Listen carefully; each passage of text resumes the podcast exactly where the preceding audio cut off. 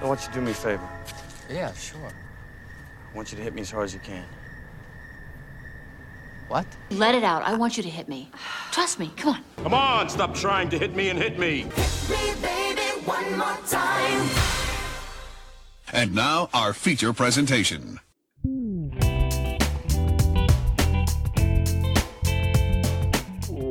Welcome to Hit Me One More Time, the Nostalgia Reflection podcast where we look at the things that we loved when we were younger and we ask the question, is this good? I'm David Luzader, and I've got someone here with me whose accent will shift wildly throughout the episode, uh, and that is Nick Shermooksness. Nick, hello. Good good day, mate. Something chip chip cheerio. I already forgot. This movie took place in Guam, right? Recalling what we're talking about today. I mean, it wouldn't matter. It wouldn't matter if it did, because Kevin Costner would sound the exact same. As in spot on someone Right. from Guam. Yeah. It's a perfect, flawless accent. Uh, we're gonna we're definitely gonna talk about our subject more here in a minute. Before we get to that, we have to talk about the person that brought it to us. Our guest this week is the one, the only Bobby Frankenberger of All Around Science Podcast and Shadowcasters Network. Bobby, welcome to the show. Thank you for having me, David. Thank you very much. It's it's very exciting to have you on. What have you been up to since uh, since America's Next Top Podcasters? I forgot the name of the show that we met on for a hot second. You're you're done with it now. America's second top podcaster show. Yeah, it's uh I have been working on the aforementioned All Around Science podcast. I actually when we got done with the competition started uh work on it and it was in production for I swear like I'm not exaggerating like 8 or 9 months before I did it and it some of that was because of co-host scheduling but some of that is because I am an over planner. Um but uh but now we're doing it Woo. and uh, that's what I've been up to. yeah, that's great. You can tell people where to find it at the end of the show because uh, teaser people, you can't just get it from Bobby right now and skip the episode. You got to sit through the whole thing. But no, super. Not that anyone comes here for us. Right, no. It's usually just the guests. Typ- typically. But that uh, that is super exciting. And you know, just real quick, what are like? So it's all around science. What does that mean? all around science it's just a science a weekly science podcast that um it, we talk all uh, we talk all around the topic of science not all ar- not all around avoiding science but but all around science is all around it's uh it's more like that Gotcha. All right, Gotcha. Cool. Yeah, I I would love the idea of a show all around science, which is like, talk about everything Every- except science yeah, if science comes up, we we get out of that conversation real quick. that's when you know the sci- episode is over when science is brought up Right. It's it's the Matt Damon of the podcast. Uh, well, this show uh, has nothing to do with science whatsoever, but it has everything to do with nostalgia. And this week we're talking about Bobby's pick, which is Robin Hood, Prince of Thieves. This 1991 action adventure movie follows the exploits of Robin of Locksley, also known as Robin Hood. After returning home from the Crusades, Robin finds his home burned and the people of England at the mercy of the Sheriff of Nottingham. With the help of his new friend Azim and a group of merry men, Robin takes on the sheriff and helps the poor. This is the part of the show where we talk about our personal histories with this topic. Bobby, you brought it here to us. What is your history with Robin Hood, Prince of Thieves? Why'd you want to bring it to the show? This has long been my favorite movie of all time. I actually haven't seen it. I watched it again today, but I haven't watched it in probably 10 or 15 years. But uh, th- I can tell you where, how old I was, where I was sitting, the circumstances surrounding the first time that I watched this movie. It had such a a strange impact on my life it influenced me in so many ways. I was in my I was I was probably so 1991. I guess I was about 7 years old and I was in my living room. We had just moved from Scotland. We were overseas because my uh my parents were in the navy. We had just come back to the states. I guess because we were in a new neighborhood, my parents had some people over and were like entertaining and so they needed me to entertain myself and this movie had just come out on VHS like we had cracked the plastic just to keep me busy and away from the adults um and uh, I had no idea that put it in and sat me down in front of it, and um, and the rest is history. So what you're saying is that this movie raised you. It did. It, it, it was it was always there for me in the most important moments of my life. I Um, don't talk to my parents anymore, but I talk to Kevin Cos- Costner frequently. Yeah, this movie seriously though uh, became very quickly. I was really into Zelda as a kid. Um, this always also been my longtime favorite uh, video game series, and I think something struck me right away as this guy who's in the woods with a sword fighting bad guys that just spoke to me, Hmm. and um, and uh, it was like I could see some I don't know there was parallels or something, but I was it was uh, it it this thing this movie oh my It was the tunics. Definitely the tunics. it um it impacted the way that I view uh viewed at least throughout to high school we'll talk more about the movie I'm sure and and some weirdness about it but um the uh the my views of what like being a good person or heroism was my my romantic ideals i think for the Oh. longest time i wanted a curly uh headed uh girlfriend forever i just because marion in the movie has has this beautiful curly hair and um just like everything kevin costner was like my ideal of a per- of a perfect man Wow, there is there is so That- much in that to dig. That- That is that honestly, you know what? That's beautiful. I think that that just sounds wonderful. okay, great. Nick's Nick thinks that sounds wonderful. I'm over here like, boy, there's a lot of red flags in that story. Yeah, I'm, I, I don't think they're mutually exclusive. We can we can dig deep into that too. yeah yeah Oh boy. Oh, that's that's great. Uh, Nick, what about you? Did did this movie shape you as a child? I never knew my parents. Um, so I, I, I off the bat, I just got to be honest. Uh, when you told me that we were watching Robin Hood, I just instinctively didn't pay attention to like the the subtitle of the movie and just assumed you meant Men in Tights. So when I actually sat down and then confirmed exactly which one we were watching, I was disappointed. Which is nothing against this film, just that I wanted to watch Men in Tights. So obviously, I hated this film. Um, no, so I mean, I've definitely, basically, I had, I saw it maybe even roughly around the same time frame as Bobby. Maybe I was a bit older. It's it's hard to remember. Um, uh, and it, I enjoyed it. I, I think, and I then I went on with my life. So. Uh, and that and that's something against the movie. It was just it did definitely didn't. I, I think it's fascinating how how there can be such a difference you know, and how and how instrumental it was to Bobby's upbringing and love life, and how for me it was, you know, sort of a blip in my history. Well, this speaking of Men in Tights, of course, this movie is the movie that Mhm. Men in Tights was making fun of. Yeah, it was it was a mix of this and the the Errol Flynn one a bit, which uh, right. Sure. shares some some scenes like the scene when he shows up to the party and like throws a deer onto Right. the- Right. the prince's table. For me, this movie kind of always existed around me, but I, I never engaged with it in any direct way. Like I don't have a lot of memories of it from being younger, but I remember in college friends who were very much into it. I remember I think it being on during like Thanksgiving or something. Having watched it now, like sat down to actually watch it in its entirety, I know I've seen it all. I just don't know if I had seen it all before this in one go.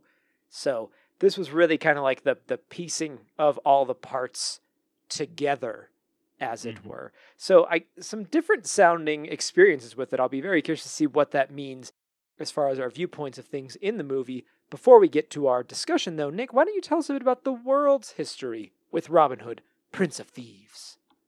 I will, but I will say that you you mentioned that like it was like you saw it maybe around Thanksgiving, and I think Thanksgiving movie is like a, a great way to describe this film. It is. It is like it's an inoffensive family pleaser, right? Like Like right, like you, you you show up on Christmas Day, someone gets like Die Hard three, someone else got Prince of Thieves, and it's like, whoa, there's kids here. Let's put this one on. Um, the world it exists. It's still here, and it was also here in 1989. In 1989, writer producer Penn Densham wrote an outline for a movie about a Robin Hood with a devil may care attitude like Indiana Jones that was turned into a screenplay by John Watson. In 1990, the small production company Morgan Creek saw gold on the page, quote unquote, and immediately funded the film. Kevin Costner first rejected the script until he learned that Kevin Reynolds was directing. Costner's explosive career made the production timeline difficult, and his uneven performances blamed on the disagreement with Reynolds on whether or not he should have had an accent. Interesting. The studio demanded constant edits to boost Costner's performance and prevent Rickman from stealing the show. They eventually locked Reynolds out of the editing room, which led to him walking off the project and not attending screenings. The movie released June 14, 1991, to mixed reviews, but was a box office success. Yes. Interesting. That is. I don't know that they succeeded at preventing Rickman from stealing the show, though. oh yeah. Yeah. We're gonna talk so much about Alan Rickman in this movie because I'm uh, bravo, Alan Rickman, one of the one of his greatest performances, and and he was even someone uh, who said later on after like he was like yeah i didn't really think the like the script was very good when they gave it to me. So he was acting like actually in a totally different movie in his mind. Like he leaned into the cheesiness of it. He really kind of played up you know his character has all this like swagger that's really comedic and it's Yeah, just yeah. it's beautiful. Yeah, there were there was like times where I thought like this guy's like a big nerd, and then there's other times I was like, hold on, I'm I'm I might be attracted to you. I shouldn't be, but I am a little bit, just a little bit. There's like it truly is a testament to to the all around process of a very skilled professional actor, in my opinion, because there's so much depth to a character that by all rights shouldn't have been so interesting mm-hmm. but absolutely such an interesting character. You, th- it's the character that I have always wanted to know more about in in this Robin Hood setting. You know, Hmm. like there's so much. Oh man, I would like his background, his his parents and his mother in particular, um, and his uh like like why did it, what happened to him to make him want to be a part of a cult? Um, I don't know. It was so such a fascinating character. yeah and, and and there, oh, go ahead, David. Oh, I was just, just gonna say that he has some of the, I mean, the best lines, hands down, some of the best lines in the movie. That For I, sure. I, you know, uh, I'm gonna carve your heart out with a spoon. Why a spoon? Because it would hurt more, you idiot. Just Yeah. pure gold. And then there's stuff, some stuff that I'm, I'm not sure, and I, I didn't dig in. I don't want to know if it wasn't improvised. But I, like when he is coming out of the room and there's those two women sitting there, and he's like, Right. You, Myram, 10.30 tonight. You, 10.45. Bring a friend. just such random lines that uh, just really like stand out against this like drop dead serious quote unquote period piece i guess it's not it's not fantasy you can't say this movie is like full on fantasy because there's not like dragons and magic and stuff like that but it's also not historical events They Eh, definitely took liberty uh, with mixing and matching different. Uh, it's very anachronistic in a weird way. um, mixing different parts of history that shouldn't be together. like well like what i'm curious about this now Well, first, like the telescope hadn't wasn't going Oh, to be invented right. for like 400 years, right? yeah So, um, but and and that actually touches on one of the one of the real looking watching it now in the current uh political social stage that we are in as a as a human race human species um the that touches on one of the big problems i think that this movie has which is um which is uh, morgan freeman's character Mm. being being playing the the magical black man role Right. you know um and uh and he's he like knows everything and he has th- this like profound wisdom and he's got these crazy inventions that i guess he pulls from time travel and um you know like black like gunpowder which i guess existed at the time but there's no way that they would have had it like yeah where just- did they get that from he just suddenly had all this gunpowder yeah well presumably he made it but um the movie's supposed to take place in like the late 12th century, but I think gunpowder might not have even been invented until the 13th century, uh, you know, halfway across the world. So, um, I don't know, or maybe it maybe it was invented earlier. I just know it didn't belong there. No, what the but the truth is is that this is uh, secretly this and Army of Darkness take place in the same universe because in Army of Darkness, Ash pulls out a, a high school Right. chemistry textbook from his trunk and they make gunpowder. So Right. it's okay. so facto. I didn't know that. That's good know. Uh, yeah, no, I, I, I'm, I'm with you on the problems of Freeman's character.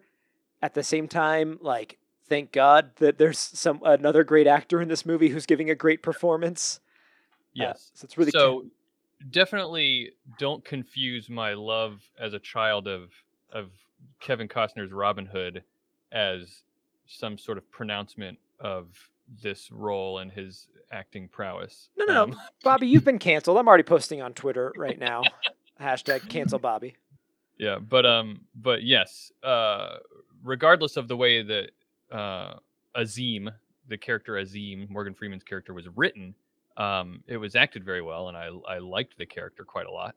Uh, agreed. And even though it, it's not historically accurate, one of the only parts that I really enjoy with Costner in this movie is when he looks through the the like telescope for the first time and yes. Thinks that the people who are far away are up close. It's so stupid, but But it's funny. It's like that's fun. one of the things that is so good about this movie is that it's it it's it's one of those types of movies that is taking of course this fairy tale type story that's been with us forever and trying to like you know make make it put it in the real world you know there's lots of movies that do this lots of stories that do this um Mhm. try to explain it as if it were in the real world.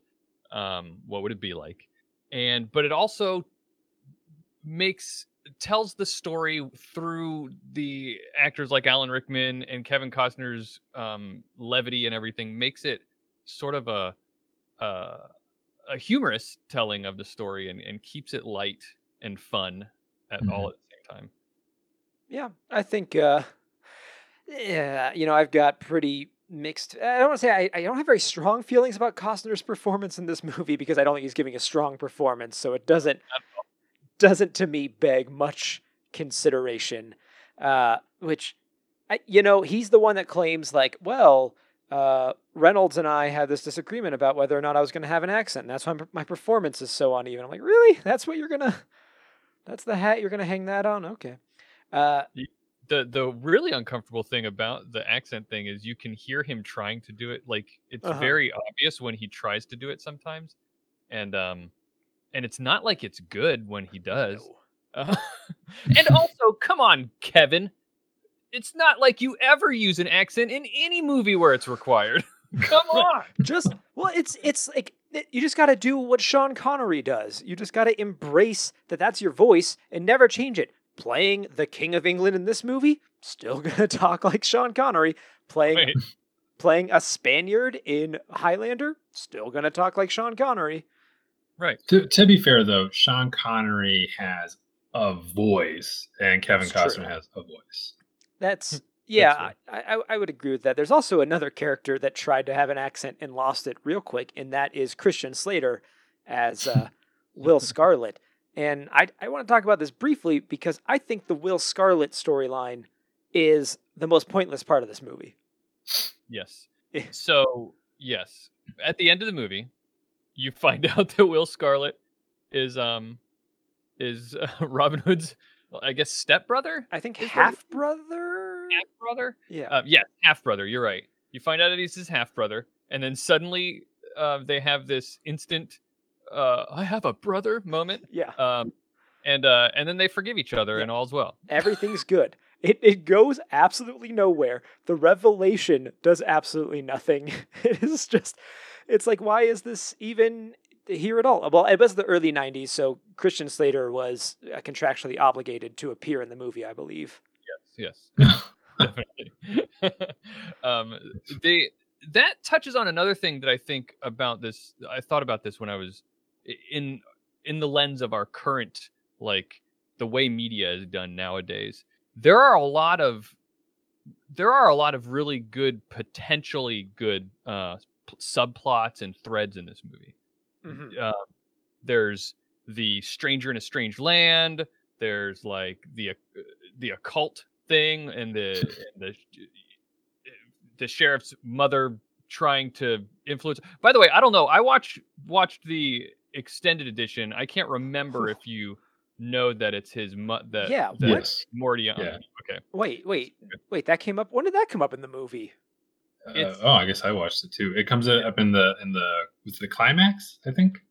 Or towards the climax. And and I think it's one of the one of the a lot of the deleted scenes from this from the theater, the one that was out in the theaters, the um what a lot of those deleted scenes were the like occult Mortiana scenes. Hmm, Um, and I think they cut it out because it like like it, make, it you don't need it right. to tell the story. Um, but uh, it kind of all helps to flesh out the sheriff of Nottingham's kind of backstory and why he, there's this cult thing going on and everything. And and Mortiana, the witch lady, is you find out is his mother and has been um, influencing him. He didn't know, but has been influencing him and um, spying on him and pretending to be um, this, uh, you know, soothsaying lady uh, for for all these years, just to get to be pulling the strings in the background so that she can gain power and influence through him.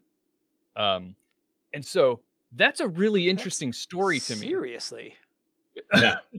um and i want to hear that story there's all the politics stuff there's there's also the whole disenfranchised people banding together to overcome like there's tons of different stories and i feel like this whole movie could have been a really good series like a really good like netflix series Yeah. right That's So- that's one of my own like notes about this is just there are so many plot threads that Yeah. so many don't ever get properly explored.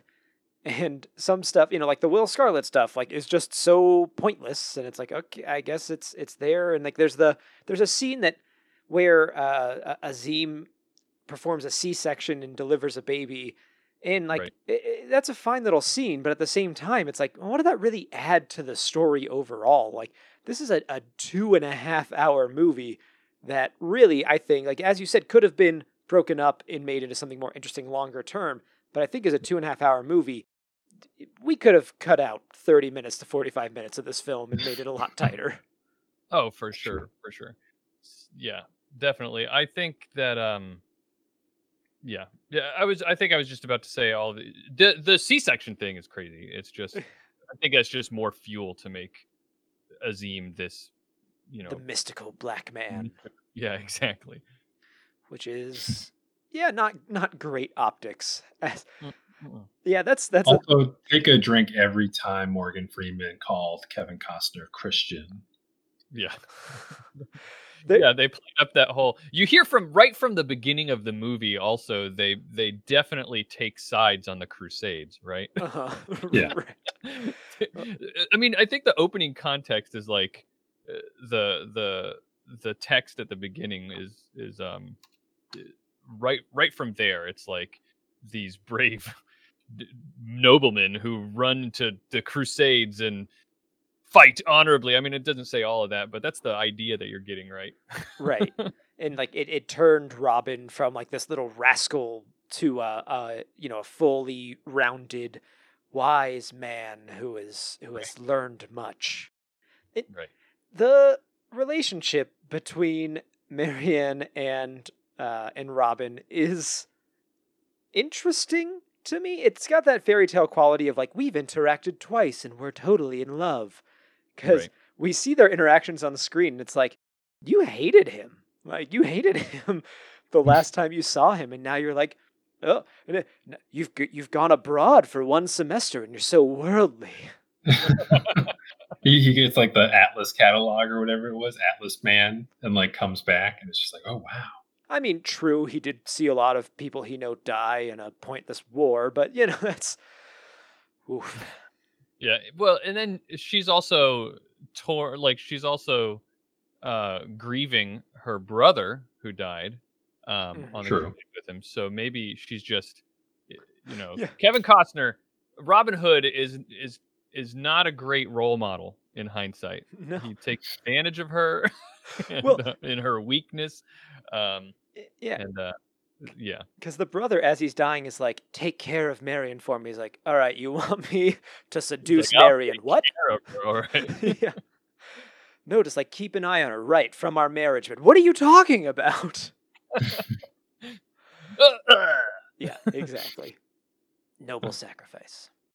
hmm hmm Horses have great GPS in that movie, by the way. I I thought that was kind of a funny scene. But animals, you know, they always know how to get home. That's true. Yeah, to- totally. right? Yeah. I haven't seen my niece's dog get stuck in the office door three times today. That does bring up the question I always have. I have always had about timeline at the beginning of this movie. You know, Alan Rickman's band of cult brothers come and uh, kill Robin Hood's dad, and then poke out Duncan's eyes. Right. All right. and then and then I guess is it just a couple of days later that he happens to come home and find him because how long has Duncan been sitting in the smoking ruin of that castle blind Just smelling, smelling dead Brian Blessed up there. Yeah. Uh, I mean it had to have been a while that corpse looked right Pre- pretty, pretty grody. Oh, interesting uh, little fact that I learned from the Amazon Prime X-ray as I was Oh, yeah. watching this movie is that uh, that Brian Blessed role uh, was originally supposed to be Sean Connery. He was Sean Connery was was um, offered the role of of uh, Mr. Loxley. I can't. I don't know what his dad's name is. So Mr. Loxley, and Sure. uh, passed to to you know to play the king at the end of the movie. But um, thank God Brian Blessed was available because anything with Brian Blessed, I am happy to see. he did a great job in the short role that he had he he did make you believe that he was a father who regretted the troubled relationship he had with his son It's true. I, I felt that. I Yeah. Unlike Costner, who'd be like, "Yeah, my dad and I got in a fight before I left. That sucked." and then and then suddenly he's like i i really am mad about my dad and i'm going to use it as an excuse to to some to to influence this band of merry men i found yes, there there was there was a moment uh, just a little bit before that, before he swears his revenge, and that's when he fights um, the the lieutenant, like the the sheriff Nottingham's cousin, and like a couple of his guys, and he he kills a couple of the guards, and then has the lieutenant like by sword point, and then says, I've seen enough blood spilt to last two lifetimes. Now get off my land. "Then why did you just casually slaughter four people?" well now he's seen enough Right. it was that was the tipping point. It, it just keeps like going through the movie where that, that's the last one. That's the last one. Yeah, that's Yeah. like that's like a thing that you see like in MCU movies and stuff like that all the time too, where it's like the the hero is just blasting through the grunts. Like if you're wearing a mask, you're you're you know you're not a human, you're just gonna die. Then they get to like the big villain, and it's like, no, we're not killers. We believe in justice. right after uh, kevin costner just shot an arrow through some guy between some guy's eyes yeah, exactly. Oh, he's a great shot though. He's real impressive. yeah It- this this movie features uh oh uh, uh, okay I, I had two thoughts one i'm gonna i'm gonna tr- backtrack on the will scarlet thing for a moment because you have a, a, a plot line established where kevin costner is struggling with his feelings towards his father and it's like this is a really great time to expand on that and maybe explain nope okay they're just gonna briefly hug and then, then that's it that's fine uh but back to uh, man, what was I? What was I even saying about uh, Kevin Costner being a, a great show? Oh, yes, at the end of this movie, when uh, the people are all on the gallows, they hang a child. yeah yeah It's they're they're not kidding around no, it's dark. It is really dark. Um, they they abduct him and then um and then torture him. Yeah. and then and then they're going to hang him, and um, I, th- that hanging. Not that I. So I'm going to nitpick a little bit here, but that hanging the first when you see it, like. Like it's a miracle that kid uh, survived the drop when that stool was kicked out from under him, um, because he, they're all bound and and hung right like they have Yeah. no free hands but um but yeah it's it's really dark and that hangman also is disgusting and terrifying. Yeah. now, Nick, we often talk about your fictional children on this podcast. Uh, uh, your thoughts on that? Hang- we're going to let your fictional children watch The Hanging Children. How would that make me feel? Uh, I guess it depends on how old my fictional children are. Um, you know, if they're like in middle school, then yeah, they can watch a hanging. Not, I mean, like in a movie, not like real Not- life. It's like fifteen or sixteen, maybe. So not not when they're Um, seven years old and you don't want them bothering you at a party. Well, my Oh, kids, gosh, yeah, my that puts kids watched context. this movie with me. I was going to Today. ask. Yeah. How- um so so uh they my youngest four-year-old um Nice. was okay with it i guess i'm i'm revealing how great of a father i am oh no no no! You, you we had an Breaking news. episode where where Brandon Cruz was talking about having his child watch Total Recall. I would Okay. say, as far as what's more family friendly, this one's gonna win out. but to the credit of my my seven-year-old daughter she uh, at the end of it she was like uh dad there is just too much killing in this movie and i was like okay you're right there's any killing is too much killing sweetie but wasn't it cool when he when he did that thing? right i was like about to be like hey wasn't this a cool oh wait a minute Oh, yeah. wait yeah, a minute uh, there was too much killing You're right. Yeah. Uh, yeah. Ah, drats. that's Bobby just goes into full on crisis mode afterwards. Like, oh no, what have I What a- done? And of course, what we learned, kids, and what the whole point of us watching this film was, is that killing is bad. yes but also uh, the the real way to win a guy is to dress up like a man and attack them when they come to your home. So that was weird. Um, in my notes that I took, uh, I definitely didn't. When I watched this as a, a kid, I never really thought about this, but now I'm like, wait a minute. So Marion is like this this badass fighter, I guess.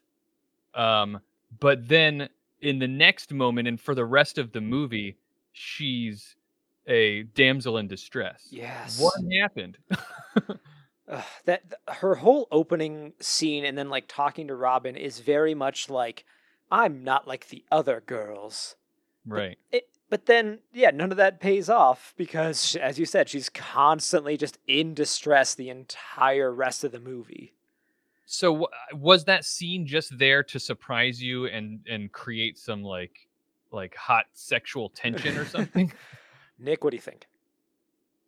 Um, I think it was the '90s, and I think that female characters were generally written by men and only useful until they, or were only competent until the plot needed them to be useless, which is unfortunate. Mm. Yeah, I think we've watched a number of 90s stuff now in this podcast, and really the tropes do reveal themselves very clearly. Like one we talked we've talked about a lot is and we've talked about it already on this show, is Morgan Freeman as the really the only character of color and uh also like the other. You know, he is yeah, the explicitly the other in this one too. Like they straight up Yeah. everyone thinks he's terrible. yeah, everyone's like he's a savage. And, And in like every scene is always like, "Oh, actually, you're not so bad." right. Right. He's like he's like the Jack Bauer of the Robin Hood movie, basically. I- Right. Yeah. I just in my brain just totally confused. Um, who plays Jack Bauer? Kiefer Sutherland and Kevin Costner. In my head, for a moment, they just became the same person. I was about to be like, "Yeah, Kevin Costner played Jack Bauer." Like, nope, that's not right. Thanks. Uh no, I think like I think kind of tying back to the the the beginning w- w- at the beginning of the show.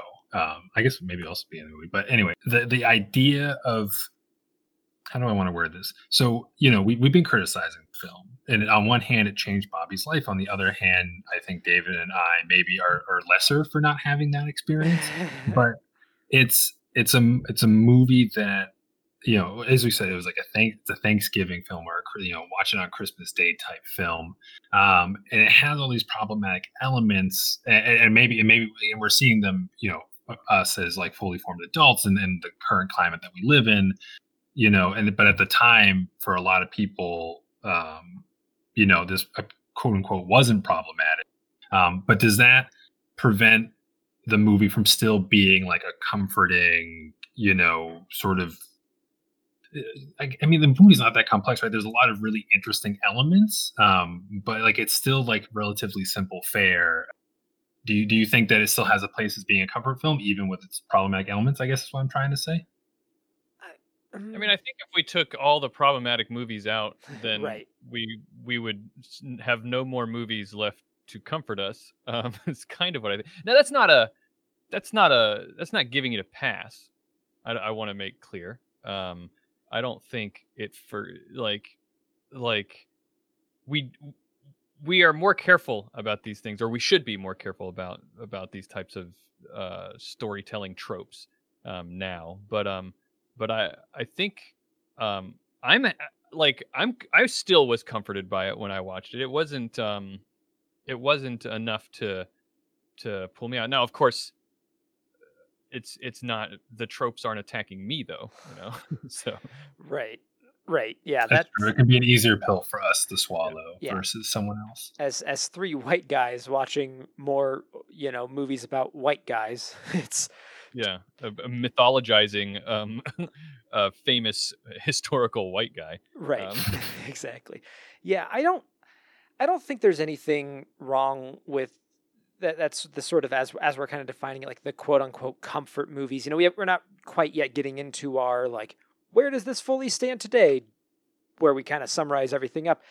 But I, I think like having a movie like this that you can put on at family gatherings that you can put on that's generally inoffensive and you know there's some people out there who might think like if an art's if art's not provocative then like what is it you know what's the point of watching it but it's like sometimes you just need a thing that everybody can watch Yeah. and even if even if like while you're watching it you're like well this isn't like the greatest thing ever it's like at least at least we don't have to like talk about politics or something like that Right.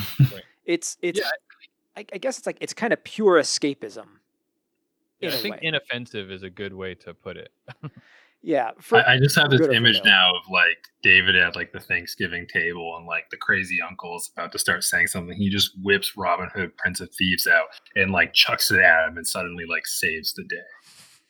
I mean, you you know, it's you you say it like that, but I do particularly remember like sitting with the relatives that I only see like once a year, and you know, what do you talk to those people about? But hey, we're sitting on the same couch, and you know, all watching Robin Hood. There it is. Yeah. It's bringing us all together. Oh, remember what I was going to say earlier? A a plot thread that again picked up and abandoned that I wanted to see more of was the the burgeoning friendship between Friar Tuck and Azeem.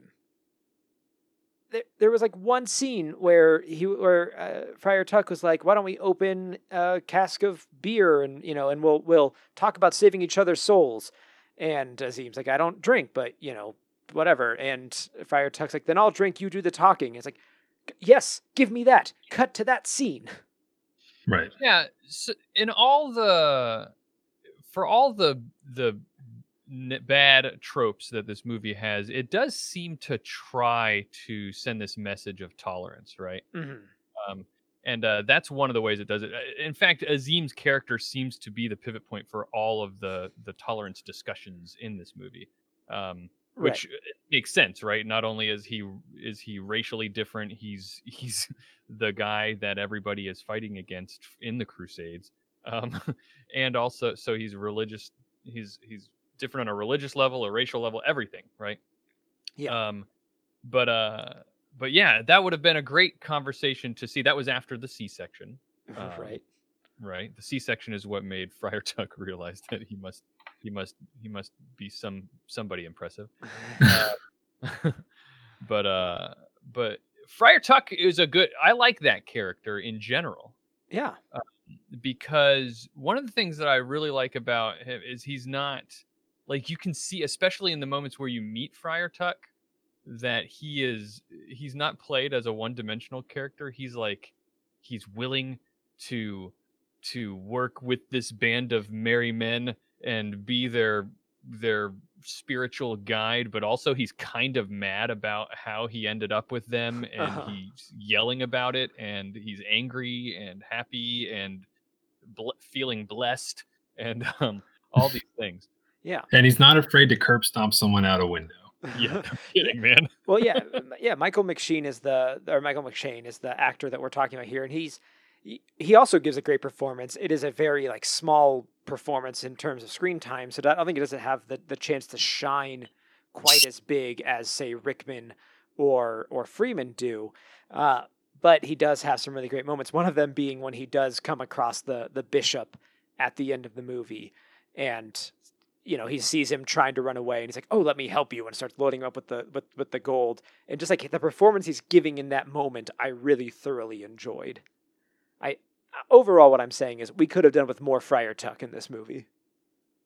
Yeah, what's the line? There's 30 pieces of silver so Ugh. you can pay the ferryman or something on Yeah. your way to hell. And he just throws him out the window. Here's 30 pieces of silver to pay the devil on your way to hell! Yeah, that's great. That's- Yeah. The movie needed more stuff like that.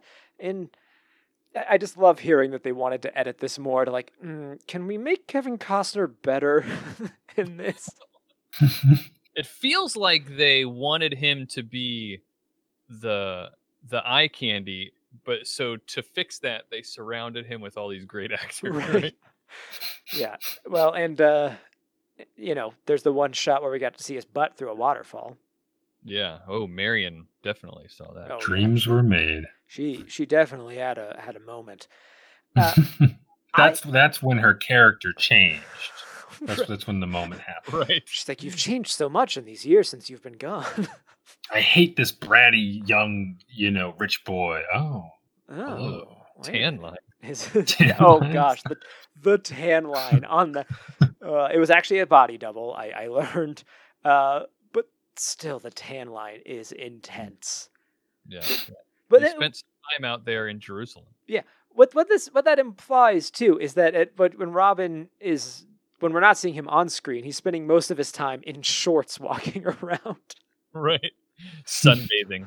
yeah, Sunbathing and then guilting all of these uh, poor people and for not fighting back against the establishment. yeah, and then teaching them, as you said, Bobby earlier, the timeline of this movie is radically confusing because these people go from like barely being able to knock an arrow to being amazing shots in which is a, A little confusing in and of itself i feel like because just because they're like presumably they've been living in the forest for a while. Right. okay? So did they just like like uh robin hood has this whole speech this big triumphant speech which i loved as a kid. Um but uh of course i did um but uh he at one moment they're like but we we got nothing to eat and uh and uh robin hood says what what do we not have what do we not what do we need that the forest cannot provide and i thought had they not figured that out yet And, well, and the kids like kids like I've killed hundreds of deer. It's like how was he like Right. was he dropping out of trees on them? Like what? Now I- and not sharing it with the rest of the people right, yeah, and there's like they they they they play up constantly how stupid the the villagers are to a point where it actually gets like ridiculous. Where he's like, you know, uh, how many of them are there? There's twenty. And he tells them there's five. He's like, well, they can't count, and it's okay, whatever. But then I mean, I think they even probably in the script had them going like thirty dirty do. Right. well, then later it's like you take the one on the right, I'll take the one on the left. Which one's the one on the right? And like they neither of them. Thirty second debate on right from left. Yeah, and it's like you know the words, but you don't know the concept. No, they even understand the concept that right and left are two, Two s- di- like sides of a thing. Ugh, boy. that's funny. That's funny. Uh, Yeah. All right. Before we we get to our final thoughts on all this, does anyone else have any other uh, thoughts or or things that they want to talk about? Well, so I did want to say that I think this this I, I paid special attention when I go back and look at old movies like this. I I'm I'm the type of person who is not very forgiving about like cinematography and stuff aging Mhm. um, and the film and how it looks aging. I'm usually just like, like I noticed that right away, and it bothers me. But I Hmm. had to say that for a 1991 movie, um, the the way it looked was actually it held up pretty well. It seems like they spent a lot of money on like set design and costumes and, all of that. Like it felt pretty lived in.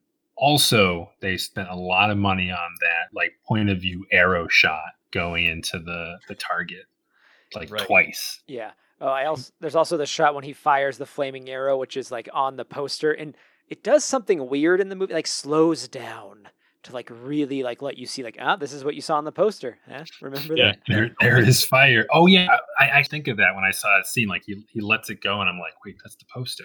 And I hadn't like I hadn't thought of it at the time, but it was such like a ooh capture. Like that's the moment. and I have to cop to the like like I have to admit that I did get goosebumps in that moment because right before that, like like Marion sees that Robin Hood is there, and then because they just are about to they're getting married, right? She's getting married to the sheriff of Nottingham, which she does not want to do. Mhm. Uh, and she's feeling like her world is falling apart around her and it's hopeless. And then she sees Rob, who she thinks is dead. Mhm.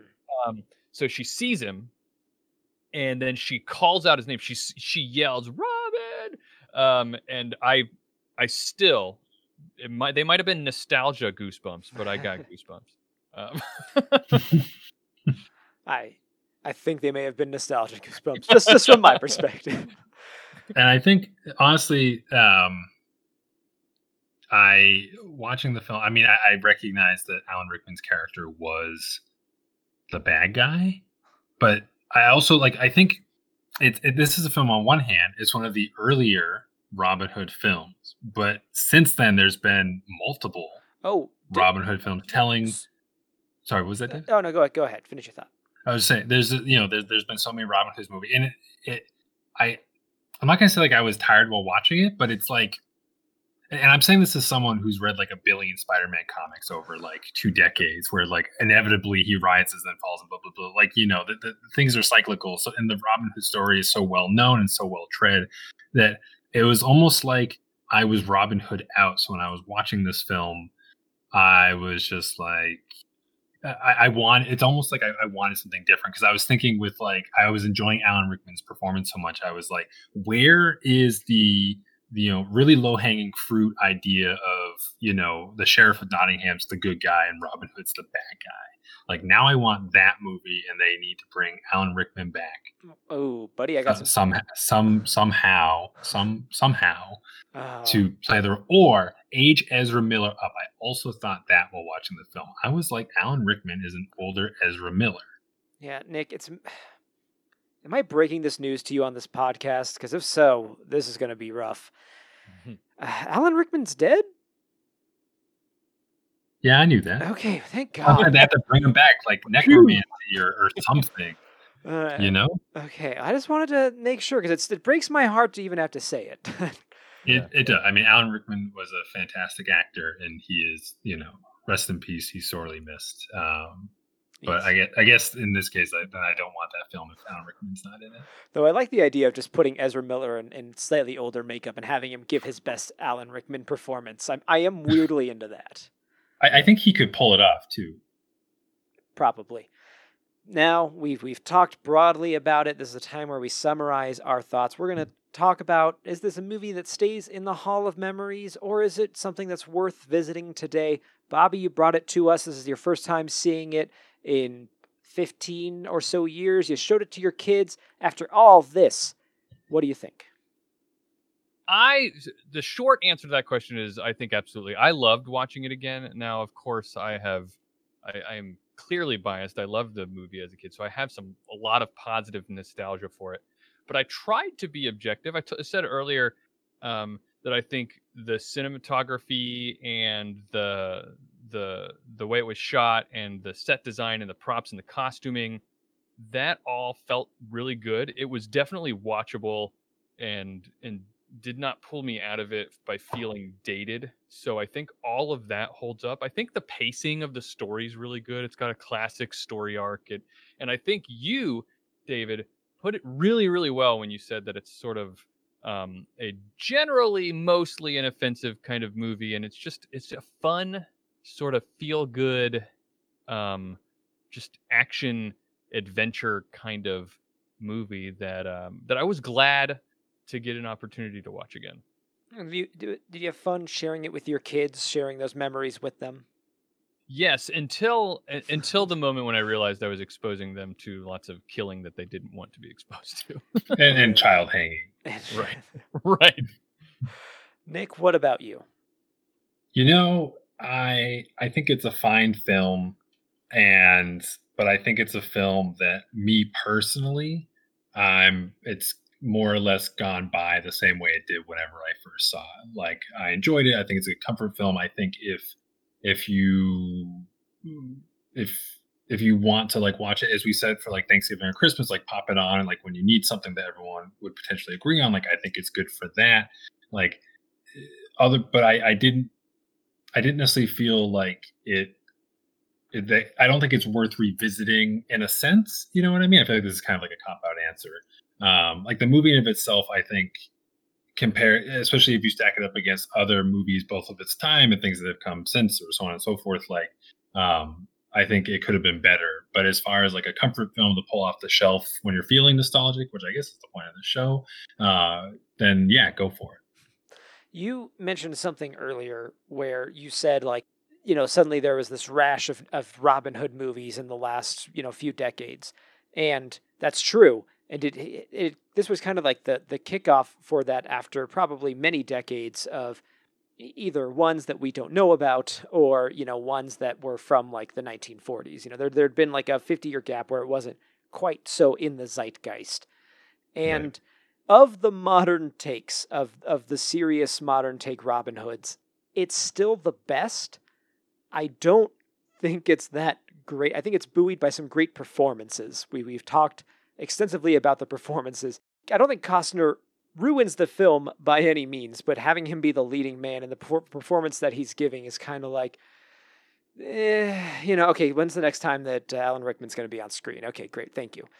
Uh, mm it's it's not a movie without its flaws, but it's also not as we have said several times. This is an inoffensive movie. It is not in any way like, oh, don't watch this movie for X, Y, and Z. My reason for not wanting to, to watch this movie is like it's two and a half hours long, and I'll, I'll just watch some of my favorite scenes in, in clips on YouTube.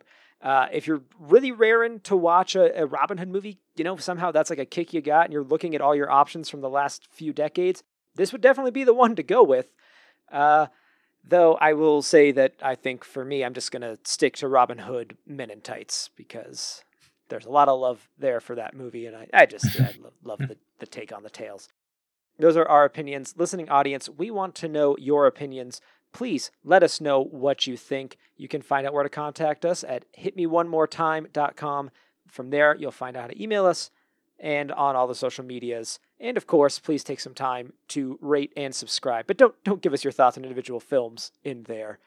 Uh, save that for actually contacting us.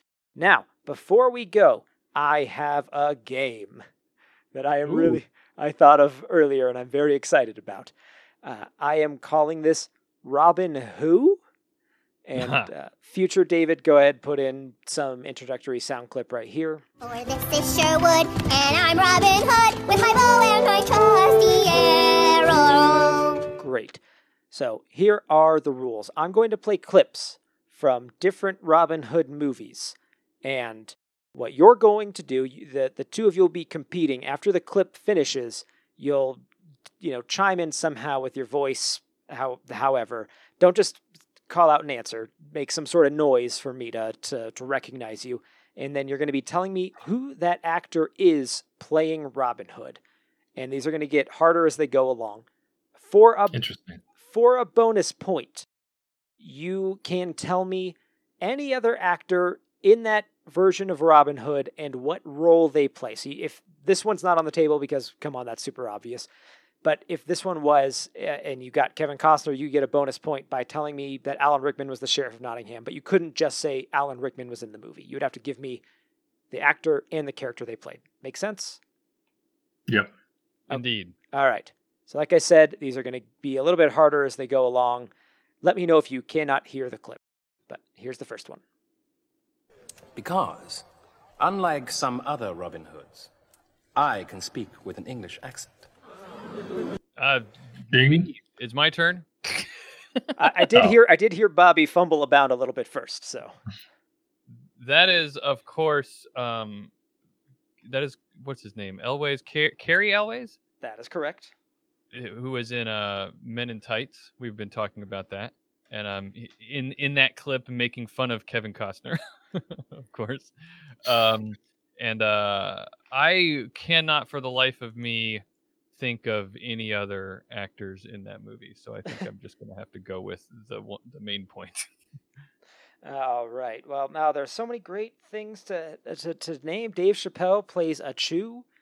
Oh, Uh, of course. Patrick Stewart plays the King of England. Why didn't I uh, see? I'm really. This is. I'm surprised I came up with one. This might be the only name I even remember. Well, let's see. We're going to move on to our, our second clip here. Okay. If you're trying to build for the future, you must set your foundation wait. strong. Wait till the clip ends. The laws of this land enslave people to its king. Ding, Nick, ding, ding, dong. Um, uh, what's his name? Russell Crowe. that is indeed Russell Crowe. Can you name anyone else in that movie? Was there anyone else in that movie, or was it just Russell Crowe? yeah, it's the Russell, Russell Crowe playing all the parts. I get all the parts. and- Yeah. Um, yeah, I'm sure that guy was in the film too. Well, You know again, lots of lots of people you could have named. Cate Blanchett played uh, Mary, and this was an older older Robin, so she was Marion Loxley at the at that time. Uh, but you also had Oscar Isaac playing Prince John. You know that, but I'm sure none of us here have seen this movie, so moot point. I have not. I, I've definitely seen it, but clearly forgot it.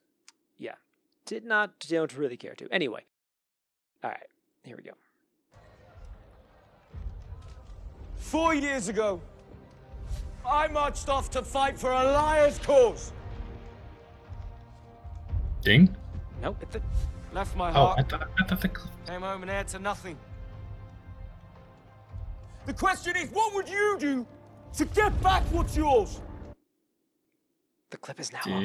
ding, ding, ding, ding, ding, ding, ding, ding, ding, ding, ding. Nick. It's, it's okay. I'm, Um, I'm not dinging on this one.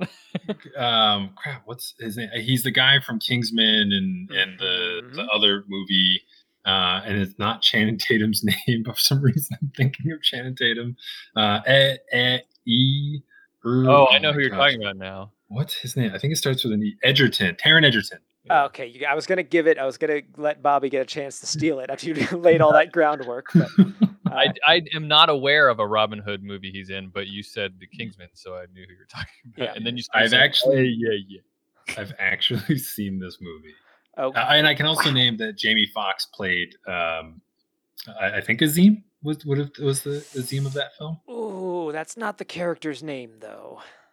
uh, that's all i got Mm. he played Yahya slash John, so they they made the little John and I guess the the Azeem sort of mixed. oh okay Why not? Yeah, sure, why not? All right, currently, Nick, you are leading two to one. Uh, we will go on to our next clip then. Uh, so the first, I'll let you know with this one. Uh, at, at first, you will not hear Robin Hood, but you'll hear Robin Hood after the, the first person speaks. So it's the second voice you hear. Is what I'm trying to say. The traitors to the crown must die. Traitor to the crown. That crown belongs to King Richard. Long live King Richard! Ding. Bobby. Is that isn't that the? Cl- I mean, I feel like it has to be the classic Errol Flynn one, right? Ooh. So unfortunately, I unfortunately, never actually watched it. I just know. Uh, Ding. Nick. Uh, is it the Disney Robin Hood film? It it is. Can you name who plays Robin Hood in this? Oh, a fox. I mean, oh, no. I, I should get a point for the. I mean, a fox does play Robin Hood, whether he's real or not is immaterial. okay, who voices Robin Hood in this movie?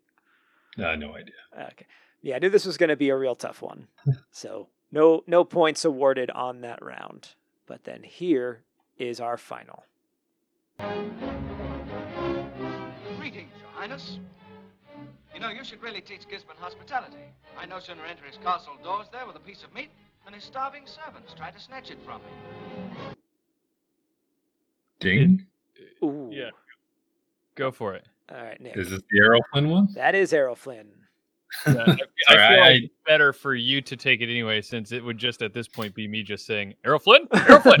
this one's Errol Flynn. Is is that Errol Flynn? I've.